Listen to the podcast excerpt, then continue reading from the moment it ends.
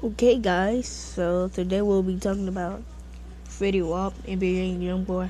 Most of all the rappers they um sold to the devil.